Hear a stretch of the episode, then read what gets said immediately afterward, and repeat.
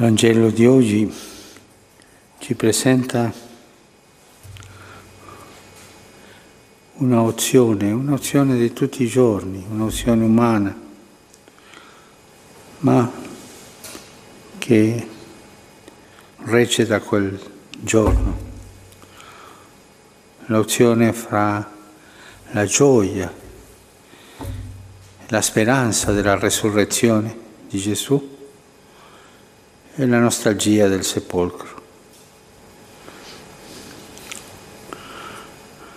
Le donne vanno avanti a portare l'annuncio. Sempre Dio incomincia con le donne, sempre. Aprono strade.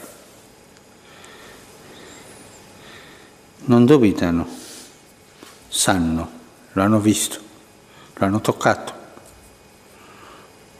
anche hanno visto il sepolcro vuoto. È vero che i discepoli non potevano crederlo e hanno detto ma queste donne forse sono troppo fantasiose, non so, e avevano i suoi dubbi, ma loro erano sicuri e loro alla fine hanno portato avanti questa strada fino al giorno di oggi. Gesù è risorto, è vivo fra noi. E poi c'è l'altro. È meglio non vivere col sepolcro vuoto. Tanti problemi ci porterà questo sepolcro vuoto. E la decisione di nascondere il fatto e come sempre, quando non serviamo a Dio, il Signore, serviamo all'altro Dio, il denaro. Ricordiamo quello che Gesù ha detto, sono due signori, il Signore Dio e il Signore denaro. Non si può servire ambedue. E per uscire di questa evidenza di questa realtà, i sacerdoti, i dottori della legge hanno scelto l'altra strada, quella che gli offriva il Dio denaro e hanno pagato, hanno pagato il silenzio, silenzio dei testimoni. Uno dei guardie, una delle guardie aveva confessato appena morto Gesù, davvero quest'uomo era figlio di Dio. Questi poveretti eh, non capiscono, non, eh, hanno paura perché va la vita lì, no?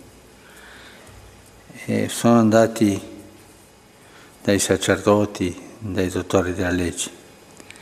E loro hanno pagato, hanno pagato il silenzio. E questo, cari fratelli e sorelle, non è una tangente, questo è corruzione pura, corruzione in stato puro. Se tu non confessi Gesù Cristo il Signore. Pensa perché? Dove c'è il sigillo del tuo sepolcro, dove c'è la corruzione. È vero che tanta gente non confessa Gesù perché non lo conosce perché noi non lo abbiamo annunziato con coerenza. E questo è colpa nostra. Ma quando davanti alle evidenze si prende questa strada, è la strada del diavolo, la strada della corruzione. Si paga stai zitto. Anche oggi davanti alla prossima, speriamo che sia presto, prossima fine di questa pandemia, c'è la stessa opzione. O la nostra scommessa sarà per la vita, per la resurrezione dei popoli, o sarà per il Dio denaro, tornare al sepolcro della fame, della schiavitù, delle guerre, delle fabbriche delle armi, dei bambini senza educazione. Lì c'è il sepolcro. Il Signore sia nella nostra vita personale, sia nella nostra vita sociale, sempre ci aiuti a scegliere l'annuncio, l'annuncio che è orizzonte, è aperto sempre, ci porti a scegliere il bene della gente e mai cadere nel sepolcro del Dio denaro.